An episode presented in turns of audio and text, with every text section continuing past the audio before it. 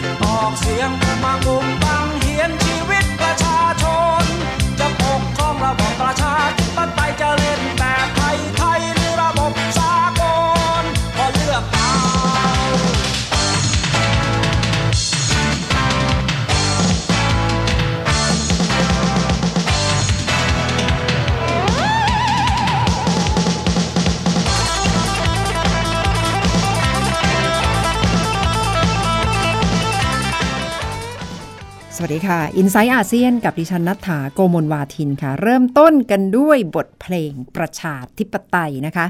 ท่ามกลางการรอคอยว่าการเลือกตั้งจะเกิดขึ้นเมื่อไหร่ หลังจากที่ได้มีการปรับเปลี่ยนกำหนดกัน และกำลังรอความชัดเจนออกมาจากคณะกรรมการการเลือกตั้งนะคะ จากแต่เดิมที่วางกันไว้ว่าน่าจะเกิดขึ้น 24 กุมภาพันธ์ แต่หลังจากที่รองนายกรัฐมนตรี ฝ่ายกฎหมาย ระบุว่าด้วยเงื่อนไขเวลาที่เกี่ยวข้องกับการเตรียมงานพระราชพิธี และรายละเอียดของงานที่จะเกิดขึ้น ส่งผลว่าน่าจะต้องเปลี่ยนวันและขณะนี้อยู่ในขั้นตอนกระบวนการของคณะกรรมการการเลือกตั้งค่ะ ซึ่งวันที่พูดถึงกันมากก็อาจจะเป็น 10 มีนาคม หรือ 24 มีนาคม ทั้งหมดนี้ต้องรอความชัดเจนนะคะ แต่สำหรับคุณผู้ชมคุณผู้ฟังที่กำลังเตรียมจะไปเลือกตั้ง อาจจะเกิดความสงสัยว่าเอาแล้วกฎเกณฑ์การเลือกตั้งใหม่ที่กำลังจะเกิดขึ้น มีความหมายอย่างไร และจะต้องทำความเข้าใจ การเลือกตั้งครั้งนี้อย่างไร ดิฉันคุยกับดร สมเกียรติตั้งกิจวานิชประธานทีดีไอ ในคิดยกกำลังสองค่ะ เป็นเรื่องของการเลือกตั้งนะครับ แม้จะเลื่อนไปบ้างนะครับ แต่ก็คงจะเกิดขึ้นในปีนี้ วันนี้เราจึงมาคุยกันนะครับว่า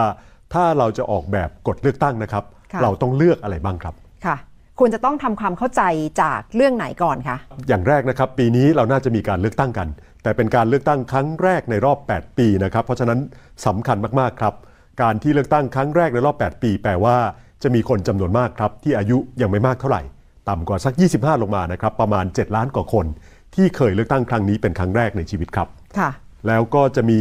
คนอีกจำนวนหนึ่งนะครับ ที่อายุมากหน่อยก็ตาม แต่ก็จะเห็นว่าครั้งนี้เป็นการเลือกตั้งที่ทิ้งช่วงมานานที่สุดครั้งหนึ่งในประวัติศาสตร์ เรียกได้ว่าทิ้งช่วงมาครั้งที่2นะครับที่ยาวที่สุดครับ เพราะฉะนั้นการเลือกตั้งครั้งนี้จึงมีเดิมพันอยู่มากพอสมควรครับ ในแง่ของฐานประชากรน่าสนใจมาก เพราะว่าคนที่จะเลือกตั้งครั้งแรกก็จะเยอะ และคนที่อาจจะได้เลือกตั้งครั้งสุดท้ายก็อาจจะเยอะด้วยนะคะ ในฐานะที่เข้าสู่ความเป็นสังคมสูงวัยสำหรับประเทศไทยนะคะ ครั้งนี้นะครับผู้ออกแบบนะครับตั้งใจให้ทุกเสียงมีความหมายไม่ให้มีเสียงตกน้ำซึ่งแปลว่าแม้ว่าคนที่เราเลือกตั้งนะครับจะไม่ได้เป็นสสในเขตที่เราเลือกก็ตาม แต่เสียงของเราจะถูกนับนะครับในคะแนนของบัญชีรายชื่อครับสมมตินะครับว่ามีพรรคการเมืองสองพรรคนะครับคือพรรค A กับพรรค B นะครับ พรรค A ได้เสียงของประชาชนนะครับในการเลือกตั้งในเขตนะครับซึ่งคนไปกาบัตรอยู่เบอร์เดียวนะครับอยู่บัตรเดียวนะครับพรรค A ได้ 40%พรรค B ได้ 5%นะครับเมื่อเทียบกับจำนวนสสในสภานะครับซึ่งมี 500 คนนะครับ 40%ของ 500 คนก็คือ 200 คน ในเวลาเดียวกันนะครับพรรค B ก็จะได้ 25 คนนะครับทีนี้สมมุติว่าในบรรดาการเลือกตั้งนะครับสสในแต่ละเขต พรรค A นะครับได้เสียงในเขตมาแล้ว 190 เสียงนะครับแต่เสียงทั้งหมดที่จะได้ก็คือ 200 เสียง เพราะฉะนั้นพรรค A ก็จะได้เสียงของสสบัญชีรายชื่อนะครับอยู่แค่ 10นะครับในขณะที่พรรค B นะครับได้เสียงทั้งหมด 25 แต่ว่าไปชนะในเขตนะครับได้เพียง 5 คนพรรค B ก็จะได้สสบัญชีรายชื่อนะครับออกมาเป็น 20 คนครับ นี่คือกฎเลือกตั้งแบบใหม่ที่ใช้การแทบจะเรียกว่าเป็นกฎแบบ Thailand only นะครับ ใช้ในประเทศไทย แล้วก็แทบไม่เคยใช้ในที่อื่นทั่วโลกมาครับ ได้เห็นความพยายามแก้กฎการเลือกตั้งของไทยมาหลายครั้งนะคะ ครั้งนี้จะถือว่าครบสมบูรณ์ไหมคะ คุณนัฐาครับไม่มีกฎเลือกตั้งไหนที่สมบูรณ์หรือว่าดีที่สุดนะครับ ข้อเท็จจริงข้อนี้ถูกพิสูจน์ ในทางวิชาเศรษฐศาสตร์นะครับโดยศาสตราจารย์ Kenneth Arrow นะครับซึ่งได้รับรางวัลโนเบล สาขาเศรษฐศาสตร์นะครับ ท่านตั้งทฤษฎีที่มีชื่อเสียงมาก คือทฤษฎี ความเป็นไปไม่ได้ของ Arrow นะครับก็คือตามชื่อท่านที่บอกไว้ว่าไม่มีกฎเลือกตั้งใด ๆ นะครับ ที่สามารถรวมเอาความต้องการของคนแต่ละคนประชาชนแต่ละคนเนี่ยนะครับที่ไปออกเสียงเลือกตั้ง ให้กลายเป็นความต้องการแท้จริงของทั้งสังคมได้ครับ ท่านพิสูจน์ไว้นะครับ แล้ววิธีพิสูจน์นั้นยากพอสมควร แต่อธิบายได้ง่าย ๆ ครับ วิธีอธิบายง่าย ๆ นะครับ ก็ดูว่าสมมุติว่ามีเด็กแค่ 3 คนนะครับ พยายามจะเลือกไอศครีมสักรสหนึ่งนะครับในบรรดา 3รสที่มีก็คือวานิลาช็อกโกแลตแล้วก็สตรอเบอรี่นะครับโดยที่เด็กสีเหลืองนะครับชอบวานิลามากกว่าช็อกโกแลตและก็ชอบมากกว่าสตรอเบอรี่นะครับในขณะที่เด็กสีแดงกับเด็กสีเขียว ก็ชอบไอศครีมรสชาติต่างกันออกไปนะครับในตัวอย่างนี้นะครับจะเห็นว่าเสียงส่วนใหญ่นะครับคือเหลืองกับเขียวนะครับจะชอบวานิลามากกว่าชอบช็อกโกแลตนะครับและในเวลาเดียวกันก็ชอบช็อกโกแลตมากกว่าชอบสตรอเบอรี่ ซึ่งก็แปลว่าเสียงส่วนใหญ่น่าจะชอบวานิลามากที่สุดนะครับ แต่ว่าพอมาเช็คดูนะครับกลับกลายเป็นว่าเสียงส่วนใหญ่แดงหรือว่าเขียวนะครับ ต่างชอบสตรอเบอรี่มากกว่าชอบวานิลา พูดง่ายๆ ก็คือมันเกิดความขัดแย้งกันเอง ดูเหมือนว่าเสียงส่วนใหญ่ อยากจะชอบวานิลา แต่ทำไปทำมาก็ชอบสตรอเบอรี่มากกว่าวานิลา แล้วไล่ไปไล่มาก็สตรอเบอรี่ก็จะไม่ใช่คำตอบอีก เพราะฉะนั้นสรุปแล้ว แม้กระทั่งเด็ก 3 คน เลือกไอศครีม3รสยังเลือกกันไม่ได้เลยครับ เพราะฉะนั้นค่ะถ้าเป็นการเลือกตั้งที่แท้จริง ซึ่งคนมากกว่านี้อีก และมีตัวเลือกให้เลือกเยอะกว่านี้อีก ก็จะเป็นสิ่งที่ศาสตราจารย์แอโรท่านบอกว่า เป็นไปไม่ได้ที่จะมีกฎที่ถูกใจได้ทุกคนตามที่สะท้อนความต้องการอย่างแท้จริงของคนที่ไปเลือกตั้งครับเพราะฉะนั้นสิ่งแรกที่เราต้องเข้าใจกันก็คือ ไม่มีกฎเลือกตั้งไหนที่พร้อมดีเลิศไปหมดนะครับ สิ่งที่เราต้องเลือกในการออกแบบกฎเลือกตั้งนะครับก็คือ ออกแบบกฎเลือกตั้งให้เกิดความสมดุลครับเพราะว่าไม่มีวิธีดีที่สุดอยู่แล้ว ได้อย่างก็จะต้องเสียอย่าง ที่ได้อย่างเสียอย่างนี้นะครับหรือจะต้องรักษาความสมดุลของสองอย่างก็คือ สมดุลระหว่างเสียงข้างมากกับเสียงข้างน้อยนะครับ สมดุลระหว่างการมีประสิทธิภาพ การมีเสถียรภาพ กับการมีส่วนร่วมของประชาชนครับ ระบบการเลือกตั้งต่างๆ จึงพยายามออกแบบให้ได้สมดุลของทั้งสองอย่าง ถ้าอยากได้รัฐบาลที่เข้มแข็งประสิทธิภาพดีๆ เสียงข้างมากทำงานได้ดีนะครับ ก็ต้องออกแบบ ให้เน้นเป็นสสแบบเขตเดียวคนเดียวครับ แต่หากต้องการให้เสียงข้างน้อยมีน้ำหนักมีส่วนร่วมเยอะๆนะครับจากประชาชนมีตัวแทนอย่างกว้างขวาง ก็ต้องใช้ระบบคล้ายๆ แบบบัญชีรายชื่อเยอะๆครับค่ะทีนี้สูตรของไทยที่ออกแบบมานะครับ ปรากฏว่าเอา 2 แบบนี้มาผสมกัน แต่ผสมในแบบที่ทำให้กฎเลือกตั้งครั้งใหม่นี้นะครับที่เราจะใช้กันเนี่ยสนใจเฉพาะการมีส่วนร่วม แต่ละพรรคได้คะแนนเสียงกี่เปอร์เซ็นต์ จะแปลเป็นที่นั่งจำนวนเท่านั้นเปอร์เซ็นต์ไปเลยครับ วิธีแบบนี้ก็จะทำให้เกิดลักษณะปัญหาหลายอย่างครับคุณนัฐาครับแต่ว่าออกแบบกันมาขนาดนี้แล้วก็เตรียมที่จะต้องไปเลือกตั้งกันนะคะ ก็คงปฏิเสธไม่ได้ แล้วจะมีทางเลือกใดเหลืออยู่หรือว่าคนที่จะออกไปใช้สิทธิ์เนี่ยควรจะปฏิบัติตัวอย่างไรคะอาจารย์ ก็คงต้อง คิดกันดูนะครับว่าจะทำกันยังไงหลังจากนี้ แต่ว่าสำหรับรอบนี้นะครับคงต้องยอมรับกันก่อนว่า แม้ว่าไม่มีกฎการเลือกตั้งที่ดีที่สุดในทางทฤษฎีนะครับแต่ดูเหมือนว่ากฎการเลือกตั้งครั้งนี้นะครับผมคิดว่าสมดุลนั้นเสียไปมากพอสมควร คือให้สมดุลกับการมีส่วนร่วมมากเกินไป ในขณะที่ทิ้งเรื่องของประสิทธิภาพ และเสถียรภาพของรัฐบาลเลยครับ เพราะฉะนั้นการเลือกตั้งครั้งนี้ตามกฎแบบนี้นะครับ น่าจะทำให้เกิดปัญหาสัก 3-4 อย่าง นั่นแหละค่ะเรื่องของการเลือกตั้งฉากต่างๆ ที่กำลังจะเกิดขึ้นค่ะ ก็ต้องติดตามนะคะความชัดเจนว่าการเลือกตั้งจะเกิดขึ้นเมื่อไหร่ ซึ่งเป็นโจทย์ใหญ่ร่วมกันสำหรับคนไทยที่จะได้ออกไปใช้สิทธิ์ในครั้งนี้ ซึ่งนานาชาติก็จับตามองค่ะ คล้ายๆกับการเลือกตั้งในอาเซียน จะเกิดขึ้นเช่นเดียวกันนะคะ ปีนี้ต้องจับตามองที่ฟิลิปปินส์ที่อินโดนีเซีย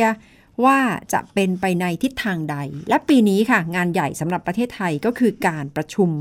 อาเซียน ซึ่งไทยคือประธานอาเซียนในปี 2562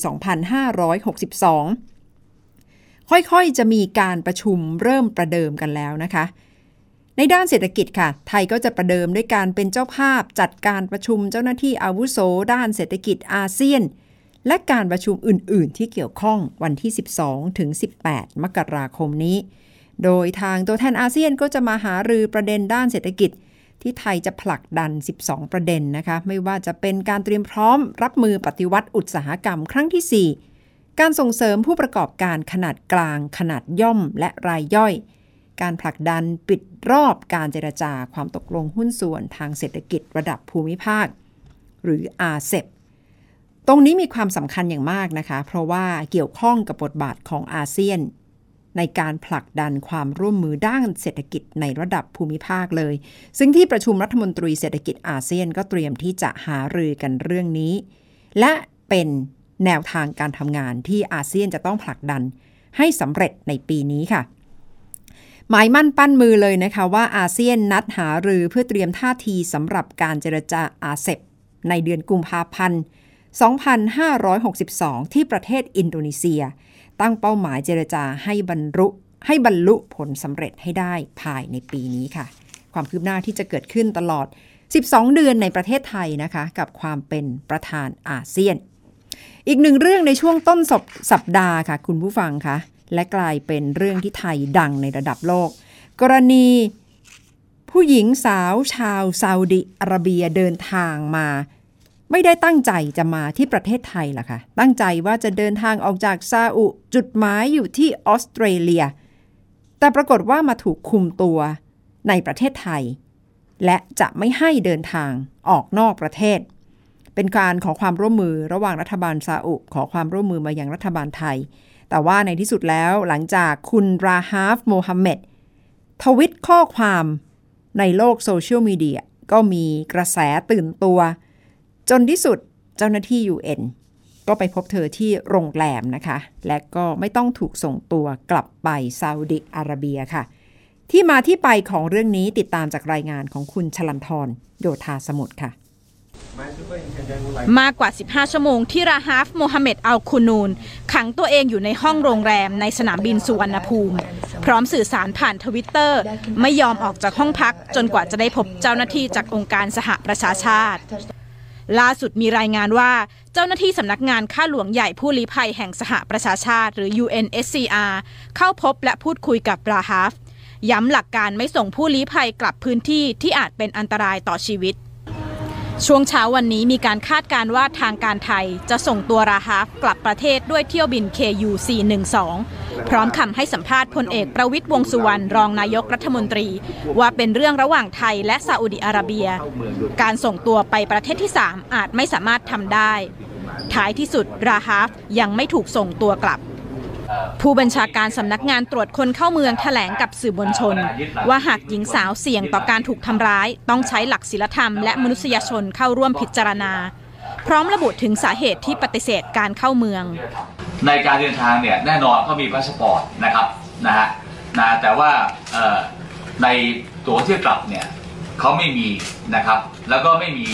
รูทการเดินทาง ไม่มีการวางแผนการเดินทางนะครับนะพร้อมทั้งเในเรื่องของการแจ้งจุดหมายปลายทางในประเทศไทยนะครับ โรงแรมที่พักนั้นไม่มีนะครับนะประกอบกับก็เป็นเด็กผู้หญิงที่อายุ 18 ปี ซึ่งก็ยังไม่ได้บรรลุนิติภาวะนะครับนะเพราะนั้นในเรื่องของการดูแลรักษาความปลอดภัยนะครับนะในทางสนามบินเนี่ยนะในส่วนของตอมเนี่ยจึงได้ปฏิเสธการเข้าเมืองนะครับนะตามหลักเกณฑ์ของบุคคลต้องห้ามนะครับ ราฮาฟโพสต์เรื่องราวของเธอผ่านโซเชียลมีเดียตั้งแต่ 5 มกราคม หลังหลบหนีจากครอบครัวในระหว่างการเดินทางที่คูเวตสื่อต่างประเทศระบุว่าสาเหตุการหลบหนีมาจากการที่เธอเลือกไม่นับถือศาสนาใด เธอระบุผ่านทวิตเตอร์ว่า ญาติขู่ฆ่าหากเธอกลับประเทศ ขณะเดินทางถึงประเทศไทยเพื่อต่อเครื่องปลายทางคือการขอลี้ภัยที่ออสเตรเลีย เธออ้างว่าถูกยึดพาสปอร์ต และได้ร้องขอความช่วยเหลือผ่านโซเชียลมีเดีย สิ่งที่เกิดขึ้นนะคือตอนที่ผู้หญิงคนนี้ลงจากเครื่องบินนะครับมีเจ้าหน้าที่คนไทยที่มาจากสาธารณทูตเอ่อซาอุดอาระเบียประจำประเทศไทยนะครับยึดพาสปอร์ตเขานะครับแล้วก็เขาก็เลยก็ถ่ายรูปเขาแล้วก็ให้เขาเขียนฟอร์มเป็นภาษาไทยที่คุณราฮาฟอ่านไม่รู้เรื่องนะฮะแล้วก็ในที่สุด ออกไปแล้วก็กลับมาบอกว่าโอเค ทางพ่อคุณน่ะ อยากจะให้อยู่กลับบ้านนะคุณเข้าที่เมืองไทยไม่ได้แล้ว อะไรแบบนี้ขณะที่สถานทูตซาอุดิอาระเบียประจำประเทศไทยแถลงว่าไม่ได้ยึดพาสปอร์ตของเธอ และไม่มีอำนาจกักขังเธอที่สนามบินหรือที่ไหนก็ตาม นี่ไม่ใช่เหตุการณ์แรก ที่ผ่านมามีอดีตนักฟุตบอลทีมชาติชาวบาเรนที่ถูกจับในประเทศไทย แม้ได้รับสถานะผู้ลี้ภัยจากออสเตรเลีย ปี 2017 ดีนาอาลีลัสลูม หญิงสาวชาวซาอุเผชิญชะตากรรมเดียวกัน เธอถูกกักตัวที่ฟิลิปปินส์และถูกส่งกลับ ปัจจุบันไม่มีข้อมูลว่าชะตากรรมของเธอเป็นเช่นไรชลันทรโยธาสมุทรไทย PBS รายงาน นั่นแหละค่ะเรื่องของ หญิงสาวชาวซาอุดิอาระเบีย นางสาวราฮาฟโมฮัมเหม็ดมุตลักอัลกุนุน ชาวซาอุดิอาระเบียวัย 18 ปีนะคะ ซึ่งอนาคตของเธอจะไปอยู่ที่ใดก็คงจะต้องติดตามกันว่า UN จะส่งไปประเทศไหนซึ่งเป็นประเทศที่ 3 กรณีการใช้ความเชื่อทางศาสนามาควบคุมเนื้อตัวร่างกายของผู้หญิงโดยเฉพาะลูกสาว เป็นเรื่องที่ถูกจับตามองอย่างมากสำหรับสังคมซาอุดิอาระเบีย โดยเฉพาะความเชื่อของการฆ่าเพื่อเกียรติยศ ในกรณีที่ลูกสาวไม่ทำตามความคาดหวัง ความเชื่อของพ่อแม่ และกรณีของราฮาฟนี่ก็คือเธอประกาศตัวว่าเป็นคนไม่นับถือศาสนาใด ซึ่งถือว่าเป็นเรื่องใหญ่มากสำหรับสังคมซาอุดิอาระเบีย กรณีที่ดิฉันติดตามก็คือพ่อของเธอเดินทางมาที่ประเทศไทยด้วยนะคะ เพื่อที่จะพบพูดคุยกับลูก แต่ลูกไม่ยอมพบ อาจจะเกรงเรื่องความปลอดภัย ว่าถ้าคุยกับพ่อแล้ว จะไม่ได้เดินทางต่อไปอยังประเทศที่ 3 คือก่อนหน้านี้ราฮาฟก็เคยถูกครอบครัว คุมขังไว้ถึง 6 เดือน เพราะว่าเธอตัดผม แล้ว ก็เป็นส่วนหนึ่งเป็นเหตุผลสำคัญส่วนหนึ่งที่ทำให้ราฮาฟตัดสินใจ พยายามจะขอออกไปยังประเทศอื่นนะคะ ตรงนี้แหละค่ะ เป็นเรื่องใหญ่ที่ทั่วโลกกำลังเป็นห่วงชะตากรรมของผู้หญิงซาอุดิอาระเบีย ถ้าย้อนกลับไปก่อนหน้านี้คุณผู้ฟังก็คงจะยังจำกันได้กรณี ผู้หญิงซาอุดิอาระเบียถูกห้ามไม่ให้ขับรถ แล้วมีการต่อสู้ผู้หญิงก็ออกมาต่อสู้สิทธิเรื่องนี้ ในที่สุดก็ได้รับคำอนุญาตค่ะ แต่ว่าแน่นอนปัญหาทั้งหลายก็ยังคงอยู่ อย่างเช่น ผู้หญิงซาอุจะไปไหนก็จะต้องได้รับคำยินยอมจากคนในครอบครัว ไม่ว่าจะเป็นการขอหนังสือเดินทาง การเดินทางออกนอกประเทศ การไปศึกษาต่อยังต่างประเทศ การรับทุนการศึกษาการแต่งงานล้วนแล้วแต่จะต้องขออนุญาตจากครอบครัวนะคะ ผู้หญิงถึงแม้ว่าจะบรรลุนิติภาวะแล้วก็ไม่สามารถจะตัดสินใจเดินหน้าทำเรื่องเหล่านี้ได้ด้วยตัวเอง พูดง่ายๆก็คือตั้งแต่เกิดจนตาย ผู้หญิงซาอุดิอาระเบียจะถูกควบคุมกำกับในหลากหลายรูปแบบค่ะทำให้เป็นส่วนหนึ่งที่ ราฮาฟเองก็คงทนไม่ได้ ปฏิเสธไม่ได้นะคะ คุณผู้ฟังเพราะว่าทุกวันนี้โลกก็เป็นแบบโลกาภิวัตน์คนเมื่อเข้าถึงโลกอินเทอร์เน็ต ก็จะเห็นความแตกต่างหลากหลาย ผู้หญิงซาอุดิอาระเบีย ก็คงจะเห็นว่าในประเทศอื่น ๆ สังคมอยู่กันอย่างไร ก็เป็นส่วนหนึ่งที่อาจจะทำให้รู้สึกอึดอัด และพยายามที่จะไปให้พ้นข้อจำกัดภายในประเทศค่ะ อีกเรื่องหนึ่งที่กำลังเกิดขึ้นนะคะ สหภาพยุโรปมีมติปลดใบเหลือง IUU Fishing ให้ประเทศไทย โดยเว็บไซต์ของสหภาพยุโรปเผยแพร่คำประกาศ ของคณะกรรมาธิการของสหภาพยุโรปค่ะ ระบุว่าสหภาพยุโรปมีมติปลดใบเหลือง ในเรื่องการทำประมงผิดกฎหมาย ขาดการรายงานและไร้การควบคุมหรือ IUU fishing เพราะว่าไทยได้ดำเนินการด้านกฎหมายและด้านปกครอง ตรงตามข้อบังคับสากลในการต่อต้านการทำประมง IUU โดยสหภาพยุโรปมีความมั่นใจ ว่าไทยจะแสดงบทบาทเป็นผู้นำในการทำให้ประเทศเพื่อนบ้านของไทย เข้าสู่การปฏิรูปในลักษณะเดียวกันต่อไปค่ะ เป็นเรื่องที่ไทยเองก็คงจะรอมานานนะคะ ในแง่ของเงื่อนไขเวลา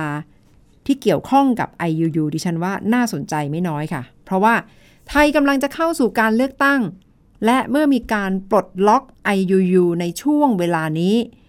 ทางพักพลังประชารัฐ ทางคอสชอเองก็อาจจะระบุได้ว่าเป็นผลงานในการเคลื่อนไหวในการทำงานของรัฐบาลที่เกิดขึ้นอย่างต่อเนื่อง คือไทยเนี่ยได้ใบเหลืองเมื่อเดือนเมษายนปี 2558 หมายความว่าตลอดช่วงเวลาเกือบ 4 ปี ไทยถูกจับตามองเรื่องการทำประมงผิดกฎหมาย ทางหน่วยงานของไทยค่ะ ก็พยายามระบุว่า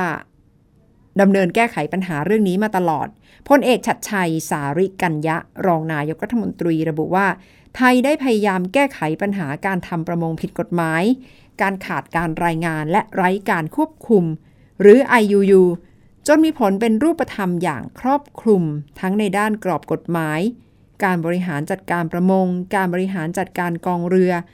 ติดตามควบคุมและเฝ้าระวัง การตรวจสอบย้อนกลับ และการบังคับใช้กฎหมายค่ะ ซึ่งทำให้ไทย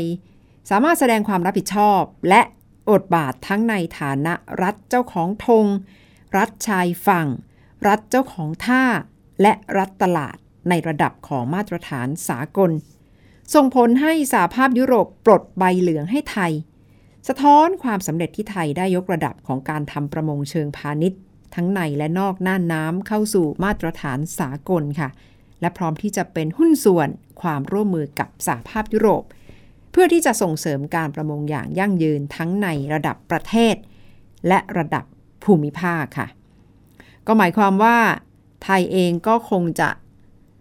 ถูกได้รับการปลดล็อก ในเรื่องนี้แต่ว่าก็ยังจะถูกจับตามองต่อไปนะคะ แต่ที่แน่ ๆ แน่นอนก็คือจะส่งเสริมความร่วมมือระหว่างไทย และสหภาพยุโรปค่ะ ทั้งหมดคือ i n s i ซต์อาเซียนสำหรับสัปดาห์นี้ค่ะ คุณผู้ฟังคะ และวันนี้เราจะลากันไปด้วยบทเพลงเพราะๆค่ะ และกลับมาพบกันใหม่นะคะ ดิฉันนัฐาโกมลวาทิน สวัสดีค่ะ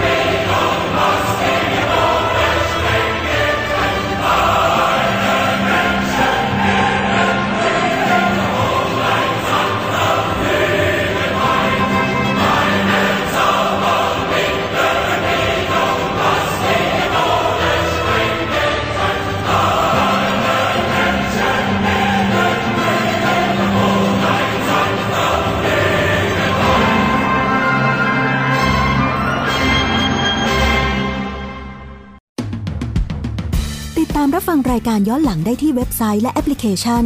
ไทย PBS Radio ไทย PBS Radio วิทยุข่าวสารสาระ เพื่อสาธารณะและสังคม